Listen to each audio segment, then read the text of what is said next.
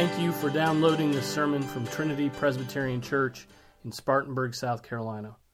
For more information about Trinity, visit our website at www.trinityspartanburg.com. Let's stand for the reading of God's Word, and we're going to turn to Colossians chapter 3, verses 18 and 19.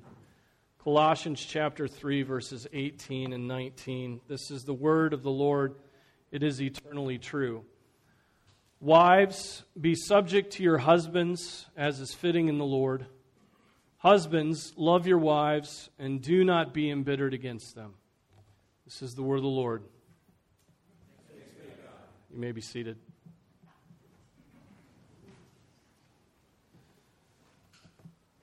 So, we've already been made uncomfortable by the, the verses that I read in the service this morning. They're countercultural verses. The, the topic of husbands and wives, actually, the topic of male and female, is countercultural. We live in this day where, or when, gender bending is the norm. It's, it's actually fashionable. And our college campuses have given a privileged place to homosexuality, to transgendered sexuality, to LGBTQ, uh, etc. Men who lust for men, women who lust for women, men who dress and act like women, women who dress and act like men. This is just normal.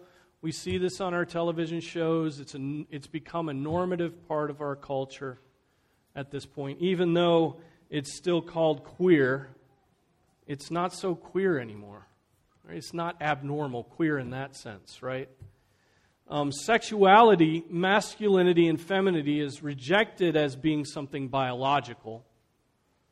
Right? Rather, sexuality is malleable, it's changeable, it is a choice, it's a self determined reality, as simple as deciding what entree to, you can order at a restaurant, right? Do I want chicken or steak tonight? Do I want to be a man or a woman? Uh, that our sexual identity is a changeable choice is why the word gender has become fashionable. Gender is not the word sexuality, there's a difference between those two. Gender, which says our maleness and femaleness, is just a social construct, is used today instead of the word sex, which ties into biology. Sexuality ties into biology, how our bodies are made and their parts. As a case in point, um, some time ago, I visited the, um, the U.S. government website uh, that deals with passports because uh, I remembered reading something about an other box for gender, the gender question. Well, I stumbled across a page on the passport webs- website called Identification Requirements for Gender Reassignment Applicants. Okay, here's how it reads, and I, I just want you to to hear this so that you know how mainstream sexual perversion is. If you are in the, pro- the here's how the website reads. If you are in the process or have completed gender reassignment, please note. And there's a bunch of um, bullet points. The ID you present with your application must accurately reflect your current appearance. The passport photo submitted with your application must accurately reflect your current appearance. In other words, if you've transitioned, you have to go with the one you've transitioned to. You can't use a previous previous picture that looks like the, the sex you actually are. Um, in order to have the passport issued in your new gender, you must submit a physician certificate with your application that validates whether your gender transition is in process or complete. Requirements for all elements of the passport application, aside from gender, still apply, including evidence of legal name change, if applicable. And then it goes on, it says if a physician certifies that your transition is complete, you are eligible for a full validity 10 year passport. If a physician certifies that your transition is in process, you are eligible for a limited validity two year passport because you're becoming something else, right? And pictures will not properly represent what you're becoming. And so then there's an example letter from a physician that, that can be submitted. I, physician's full name, and then the license number, and then the issuing state, and then the DEA, DEA registration number, am attending physician of the patient with whom I have a doctor patient relationship, he or she has had appropriate clinical treatment for gender transition to the new gender, specify new gender, male or female, or is in the process of gender transition to the new gender, specify new gender, male or female. I declare under penalty of perjury under the laws of the United States that the foregoing is true and correct. And then the physician's signature. So, again, this comes, I would imagine, as no surprise to any of you at this point. This is, um, this is standard governmental procedure, and the government of the United States of America has been, um, has been in social engineering for uh, decades. Okay?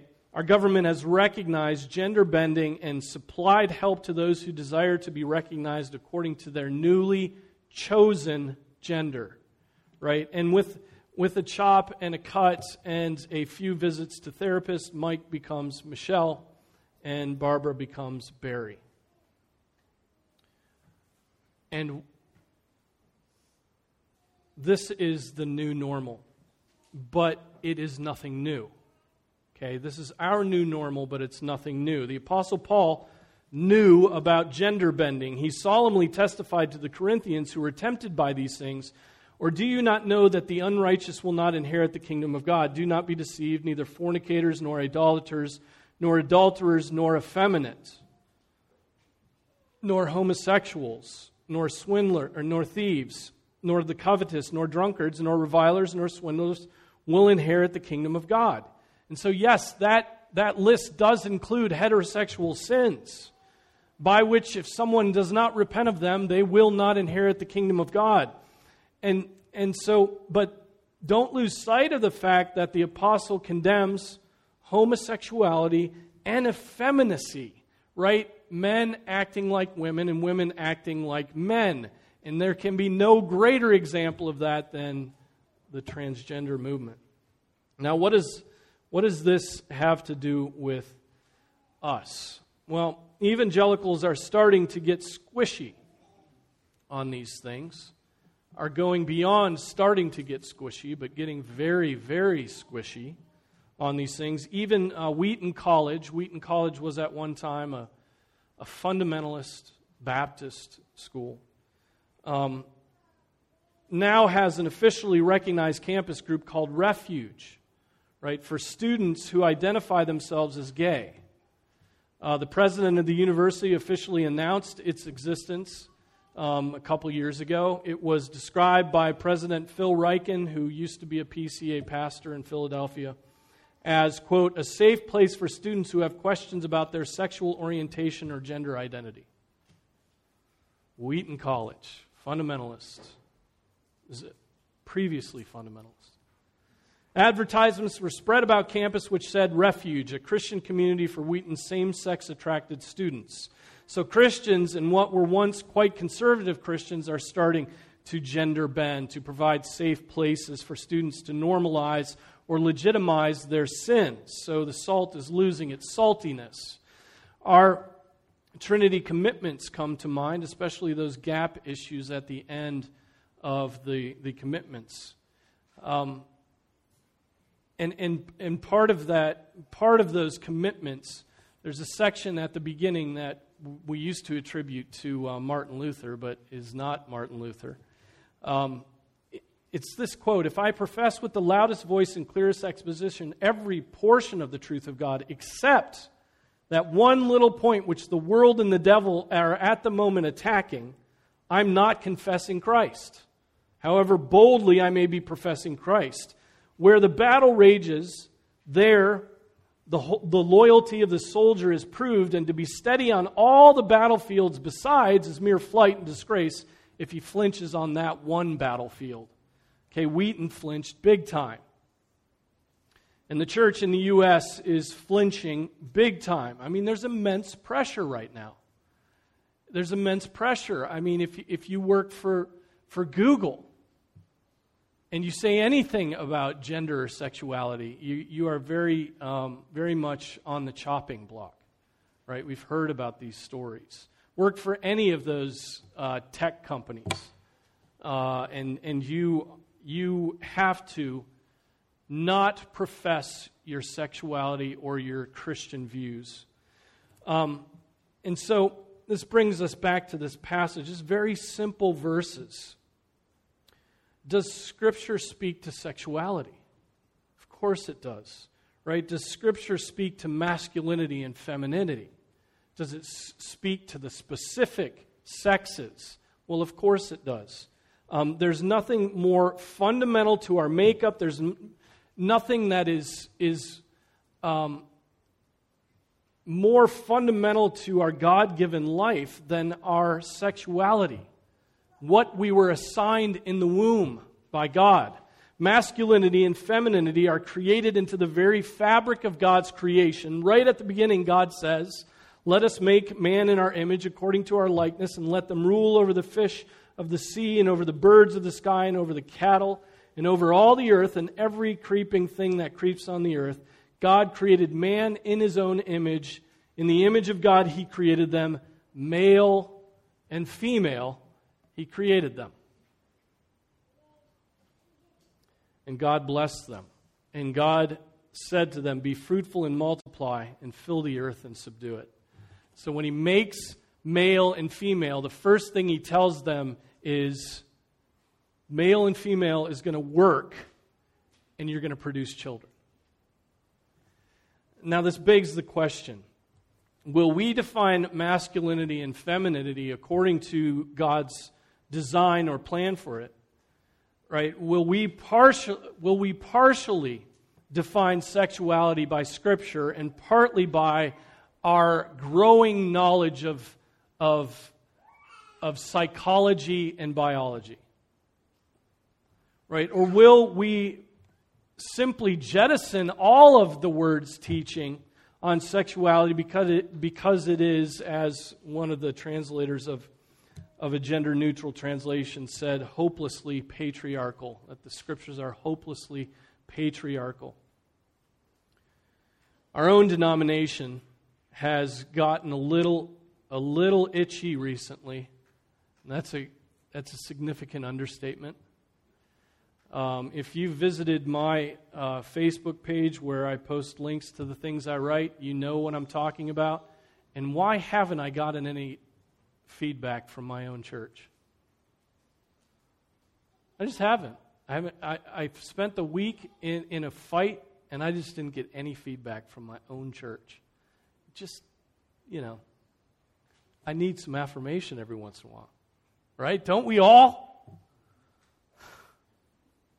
Our, our own denomination has gotten a little itchy recently about some of the teachings of God's Word when it comes to sexuality. In um, I mean, 20 years ago, our denomination bitterly debated whether women should serve in combat roles in the military. Okay, and it and it it was close to not passing. It by the slimmest of margins it passed. And all the and it was the committee work that was so terrible. Right? It was it was uh, so terrible. So we couldn't even we couldn't even affirm very easily the concept that men should, should defend their country. Men should defend women. And so that was very difficult 20 years ago. Um, the, um, now, in the recent years, there, there's motions to um, overturn 1 Timothy 2 and the teaching on the fact that, that um, women are not to exercise authority over men in the church, that the offices of the church are for uh, men. And that's something we're all embarrassed about. Right? We're all embarrassed about that because every other denomination has, has said, well, that's just antiquated patriarchy, Paul being a rabbi, um, unbecoming of our modern knowledge. But it's there in the inspired Word of God. What do we do with it? Right? So there are all kinds of questions today, and it's clear that many are, are opening up the diaconate to, uh, to, for women to serve in the diaconate and overturning this order that God has created from the beginning that man was to govern, love, and cherish the woman, and the woman was to help the man. Um, and now along comes this Revoice conference. Right, there's, there's this conference at Memorial PCA in St. Louis in July where the, um, the headlines uh, on their website are things like this Coming out in the shadow of the cross, queer visibility as redemptive suffering. The LGBTQ culture at large tends to stress the personal nature of coming out. It's up to you to determine how and when and whether you come out. The queer Christian, however, can derive some of the contours of his or her coming out from the scripture and tradition. This is PCA. And then here's another one redeeming queer culture and adventure. For the sexually for the sexual minority, seeking to submit his or her life fully to Christ and to the historic Christian sexual ethic, queer culture presents a bit of a dilemma. A bit of a dilemma. Rather than combing through and analyzing to find which parts are to be rejected and to be redeemed or to be received with joy, Christians have often discarded the virtues of queer culture along with the vices, which leaves culturally connected Christian sexual minorities torn between two cultures two histories, two communities. So, questions that have until now been largely unanswered remain. What does queer culture, or specifically queer literature and theory, have to offer us who follow Christ? What queer treasure, honor, and glory will be brought into the new Jerusalem at the end of time?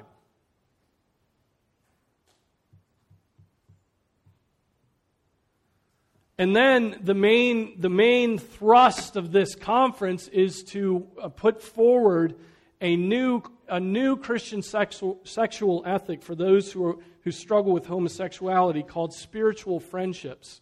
And spiritual friendships are covenanted, cohabiting, lifelong friendships between same sex, same sex attracted people, but without copulation living together, traveling together, uh, everything except for the one thing that they're holding on to in order to retain the label Christian, which is no sex. Now, I'm sorry for being PG 13 in this, this uh, sermon, but, but this, is, this is what is taking place in the PCA right now uh, Covenant has six or seven graduates. Our denominational seminary has six or seven graduates speaking at this conference. The vice president of academics and Old Testament professor is speaking at this conference. And so there's a direct tie to our denominational seminary over, over this, this conference. And so please go read those pieces that I published on Warhorn to see what we're saying about this conference and the stakes for this denomination. Um, now, get this. It, I'm moving on from the descriptors of all these things. I could go on and on about the, the, the, the wickedness of this conference, but I'll stop there. But listen to this young people, young people, young men and women have always had a, a desire, a longing, to live counterculturally. Right? We all went through it when we were young. You know, we, we wanted to be on the edge, wanted to be new, wanted to be fringe. Right? Ironically, most of what is considered countercultural, I mean, you think of the hipster movement with the funky glasses, is actually mainstream. Right? But if you have a desire to be countercultural, just live according to what Scripture says, especially about masculinity and femininity if you want to be countercultural, if you want to be on the fringe, if you want to be uh, queer, in that sense that I'm using the word, then, then live as God outlines on masculinity and femininity. Live as if what God teaches you about being a man or being a woman is true, it's right, and it's good. And then talk about it talk about these differences between male and female. You bring up any conversation today about differences between male and female. It could be scientifically proven, like the relative uh, height of men and women being different, you'll get dragged through the mud for even mentioning something like that. Okay, because the goal is to erase all differences. And the goal is especially to erase all differences because God made them different in the beginning. And so it's to tell God no. That's what it is to erase differences. It's to tell God no at his crowning crowning moment of creation. We may not go for gender bending, but the way it works out with us is simply to approach sexuality in a generic way. The only impact sexuality, for example, has on how we raise our children. Think about this. This is challenging. It's challenging to me. The only impact sexuality, for example, has on how we raise our children is whether or not they wear dresses or pink or not. Right? Is that as deep as your teaching on sexuality goes with with your children, just clothing. Um, we generically approach authority in, in parenting and in marriage, right? We generically talk about parenting rather than mothering and fathering, right? We generically talk about um, being a spouse rather than talking about being a wife or a husband we generically approach things. We do not know what the scripture says about maleness and femaleness and how that impacts what we do and do not do, how we relate to one another in marriage, how we relate to one another in church and also in society, how we raise our boys, how we raise our girls. Those scripture addresses every one of those things I just mentioned. Right? Do you know what God says in his word to mothers of girls? Do you know what God says in His Word to fathers of boys? Right? Do you know what God says in His Word to husbands of wives? Do you know what God says in His Word to wives of husbands? Do you know what God says in His Word to fathers, to mothers, to sisters, to brothers? All of those are based on the, the differences we, between us and our sex. Do you know why we only have male officers? right? Or is it something you'd rather not acknowledge? Right? Is that some, some reason you'd rather be at some other church that has more nuance? Yes, the scriptures the scripture takes a generic approach at times, doesn't it? It does address parents at times. But most often, the, there are distinct directions for males and for females. As if God had something in mind when He said it was very good that He created both male and female, right? It, it's as if God knew something about authority and submission before he made the first man and the first woman. You might think that, that a church that has a divorce rate no better than that of the pagan world might want to search the scriptures for God's teaching on marriage and sexuality. Right? But look, it's really uncomfortable to, uncomfortable to follow God's commands in a world that teaches that maleness and femaleness are, are arbitrary or are a prison that we must break out of, right? Or, or worse yet, vestiges of an oppressive age when fathers ruled.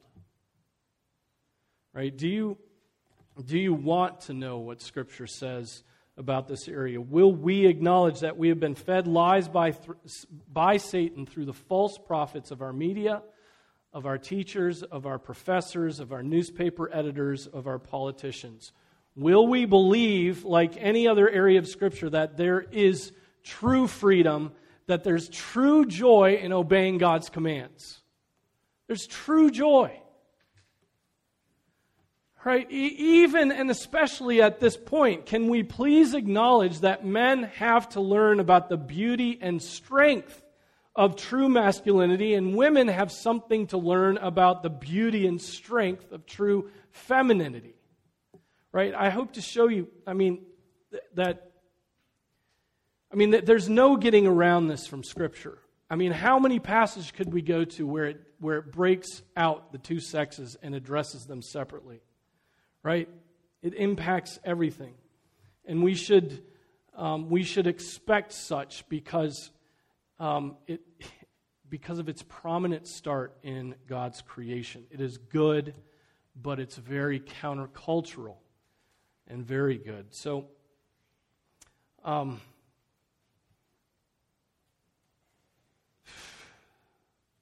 my, my hope is that the word of Christ dwells within all of us richly, right? Especially at these points where, where, it's, where there's a cost to following Jesus Christ, right? Especially at these points where we can confess this without, um, without you know, cultural baggage. Um, nothing about God's word is arbitrary. It's inspired by the Holy Spirit who knew that it would be dissonant with the teachings of 21st century Americans. Did God know this culture in which his word would be uh, preached? Yeah, he knew it. He knew it. He gave it to us. He hasn't given us a different form. He hasn't given us a Bible for the 21st century.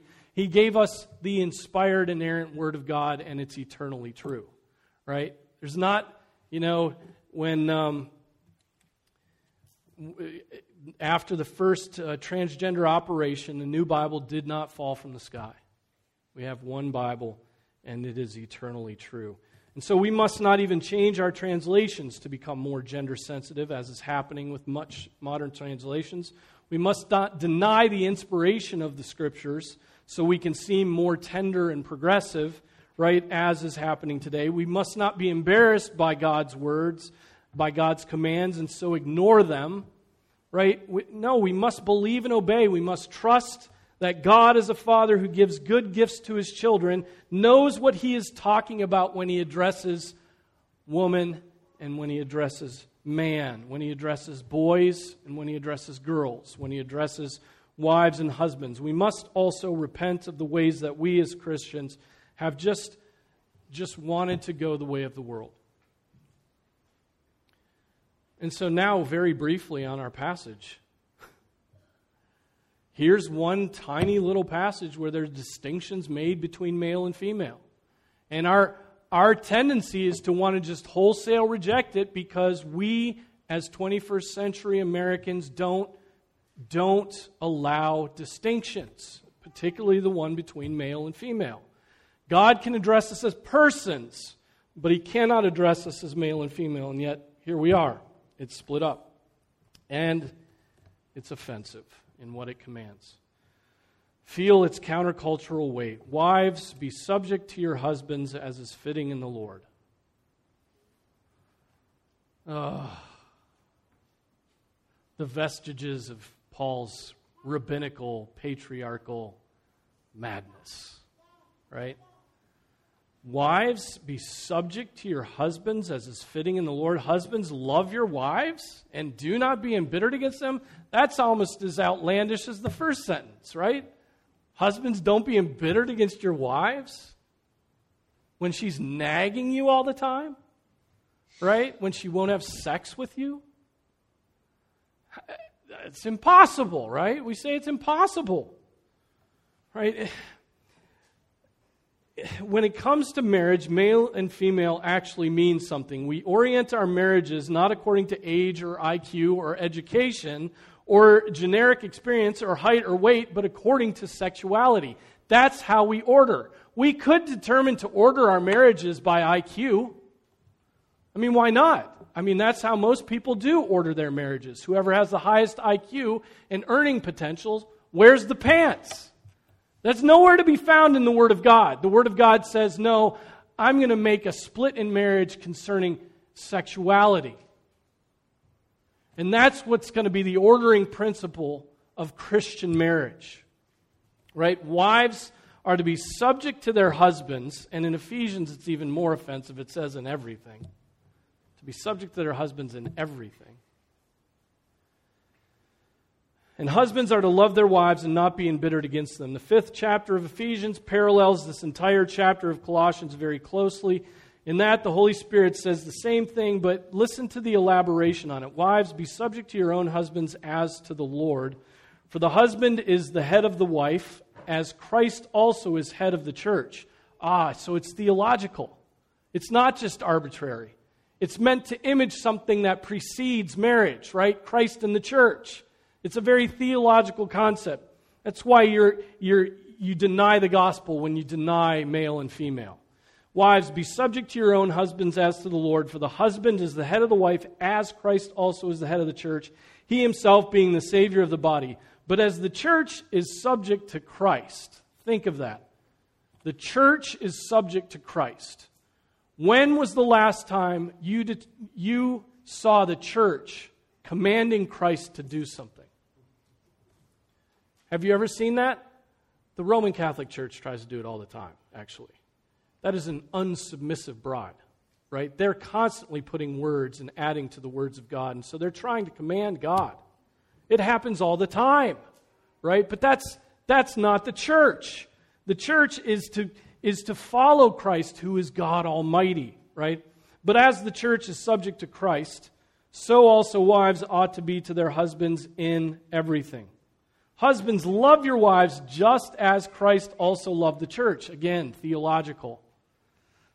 And gave himself up for her so that he might sanctify her, having cleansed her by the washing of water with the word, that he might present to himself the church in all her glory, having no spot or wrinkle or any such thing, but that she would be holy and blameless. Wives, submit. Husbands, purify. Right? Which one would we choose? Which one's easier? Which one's harder? I don't know. It's a toss up, isn't it? Because I'm lazy and I don't want to purify and I don't want to engage and I want to read a book in silence, which I never get.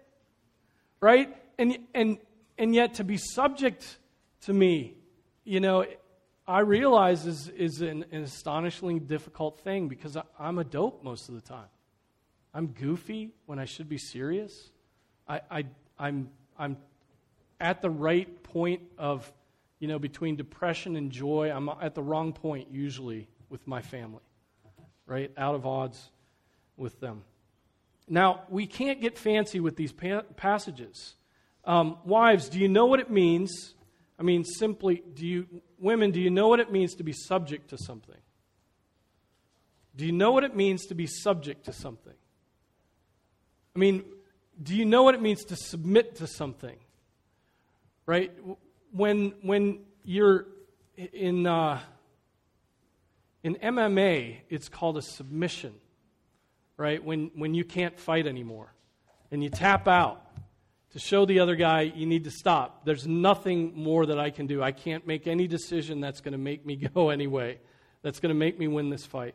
It's called a submission. Now, is that what we're talking about in marriage?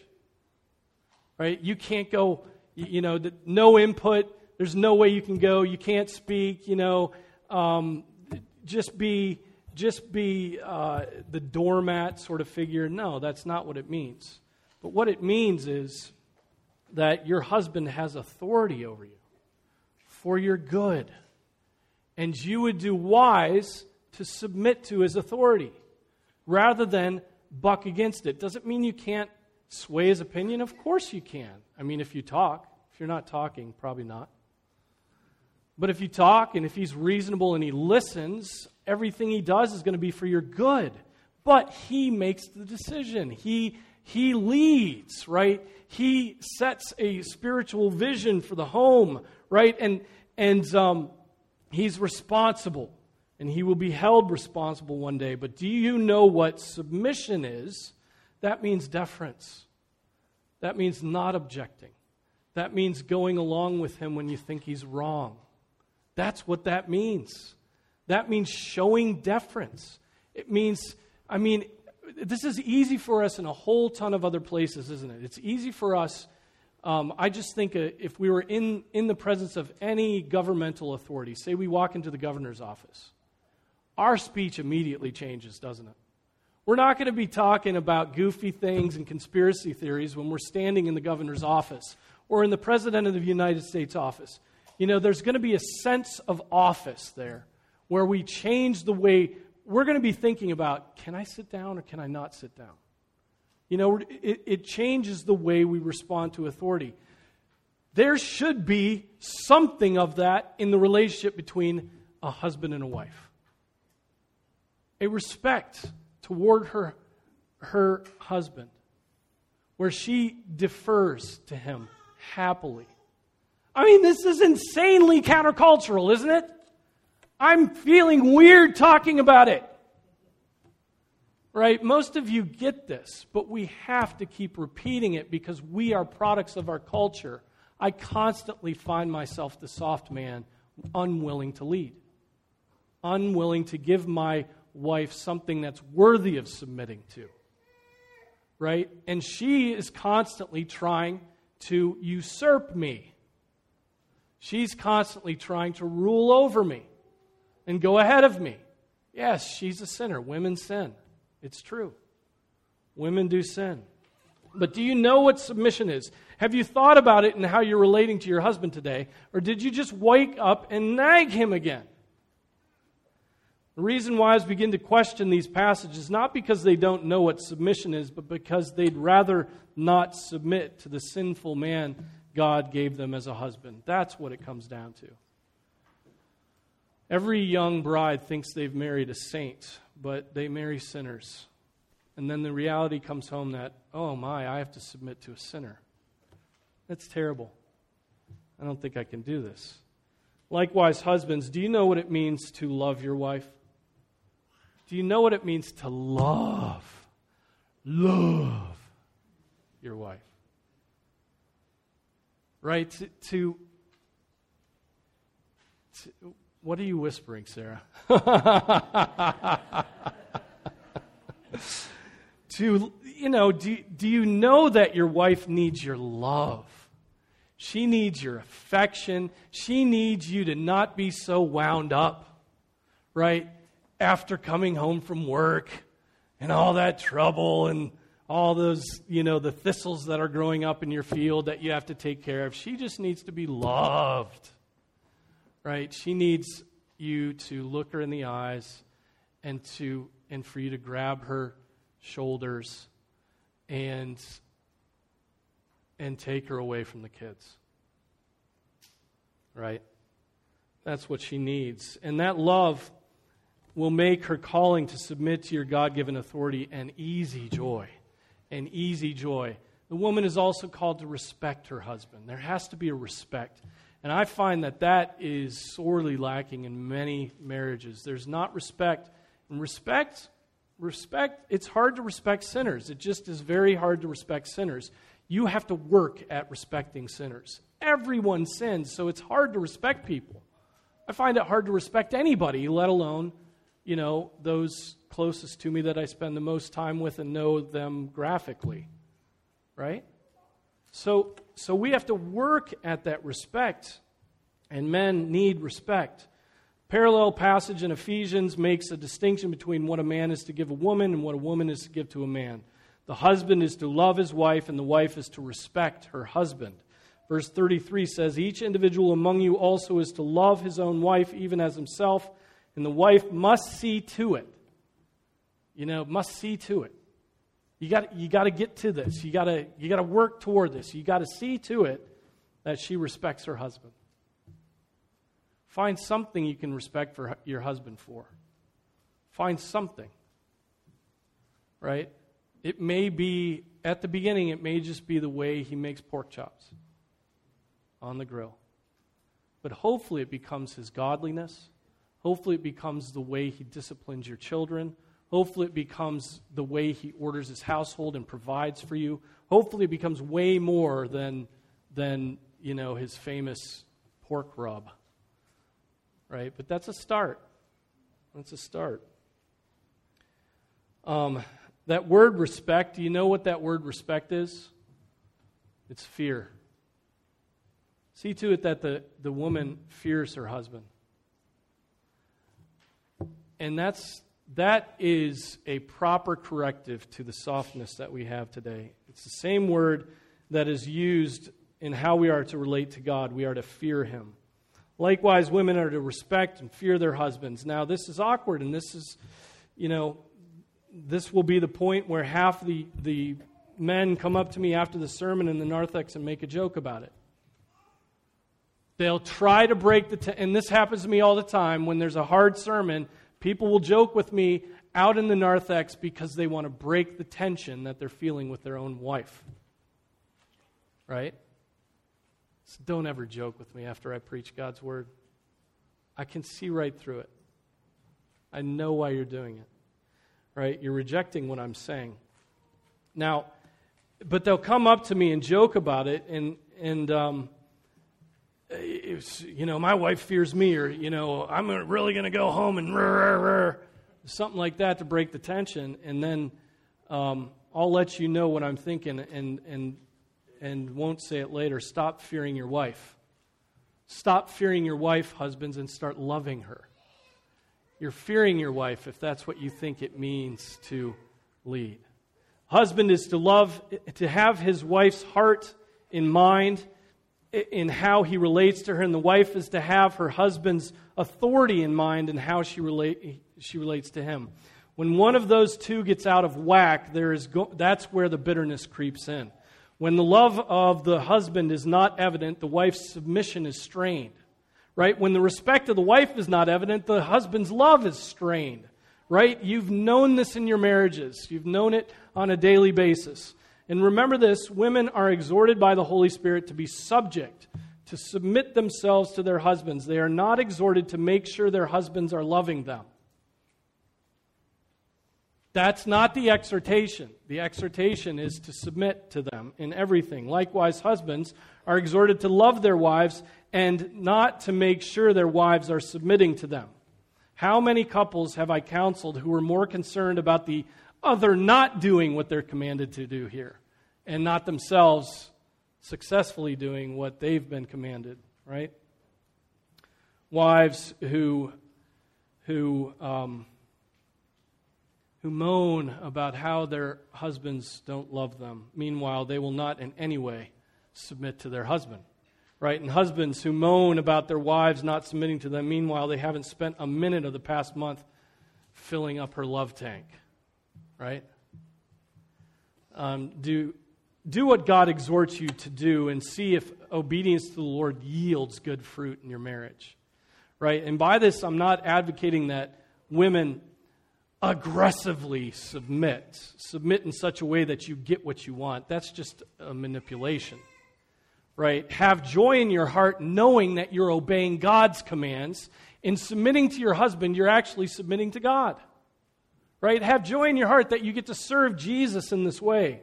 You're doing what he calls you to, even if your husband or wife does not respond with faith. Exercise your own faith.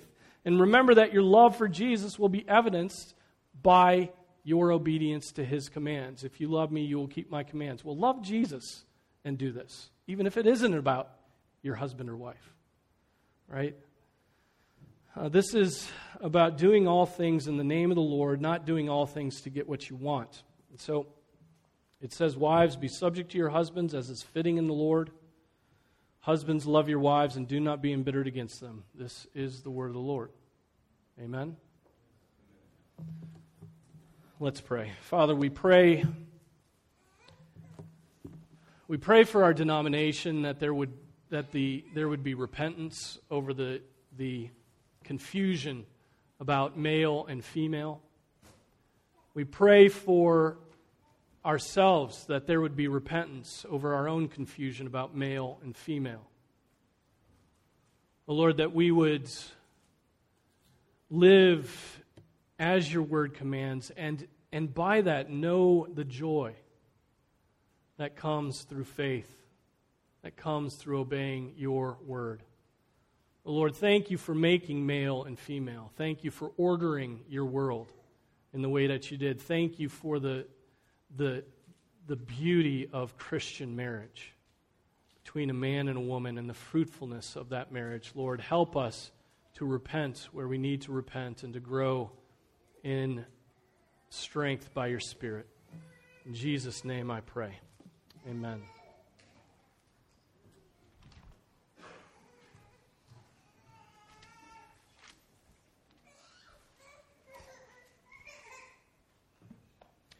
Come now to the Lord's table. This is a table for Christians.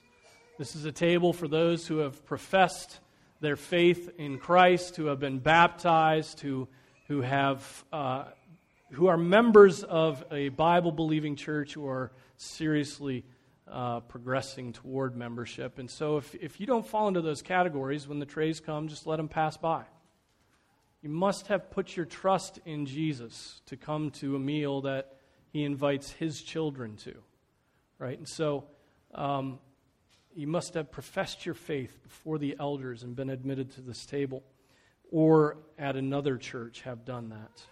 And so, um, there's one other thing also. You should you should, before we come to this table, we should think about what it means to come into the presence of Christ's authority, right? Um, when we come into this fellowship meal with Him and feast on His very body and blood by faith, then we should, should have uh, made sure that we're coming in properly, and that means examining ourselves, right? Did we think through this week the way the sins that we had committed or the people that we had committed sins against and did we talk to them and reconcile? Right? And so uh, we do that work. It's called self examination, but it's for the purpose of repentance and reconciliation so that we may come and take of this meal in a worthy way. Now, having, if you've done that, then come and feast on Jesus Christ. I mean, think of that. Feast on the body and blood of the Son of God. Feast on it, be nourished on it. Proclaim again your faith before God and be nourished at this meal. I want to mention that Esther Dion has been examined by the session and has been welcomed to the table. And so she will be uh, partaking of the Lord's table, assuming she's done the what? What? That Oh, yeah, that's right. Thank you for reminding me. And Austin, as well, has been examined by the session and admitted to the table. And so they will be coming to the Lord's table, assuming that they have done this work of examining themselves ahead of time. But let me read the words of institution, and then we will come to this feast. For I received from the Lord that which I also delivered to you, that the Lord Jesus, in the night in which he was betrayed, took bread. And when he had given thanks, he broke it and said, This is my body, which is for you. Do this in remembrance of me. In the same way, he took the cup also after supper, saying, This cup is the new covenant in my blood. Do this as often as you drink it in remembrance of me. For as often as you eat this bread and drink the cup, you proclaim the Lord's death until he comes. Therefore, whoever eats the bread or drinks the cup of the Lord in an unworthy manner shall be guilty of the body and the blood of the Lord.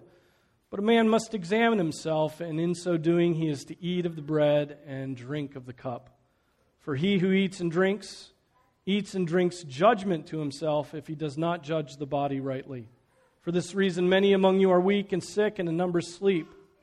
But if we judged ourselves rightly, we would not be judged. But when we are judged, we are disciplined by the Lord so that we will not be condemned along with the world.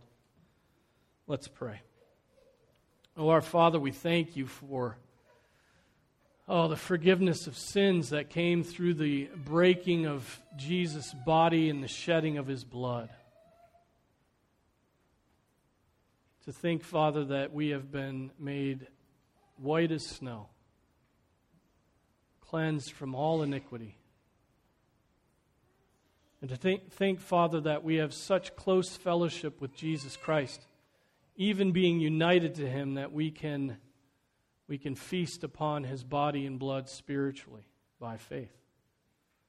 Lord, these are these are amazing gifts that you have given to us. And we are but dust, and we thank you that you are mindful that we are but dust, but you have given us amazing gifts. I pray that in the eating of this meal that you would strengthen us that our faith would be strengthened, that we would be reminded of the powerful work of Jesus Christ on our behalf. And we pray this in Jesus' name. Amen.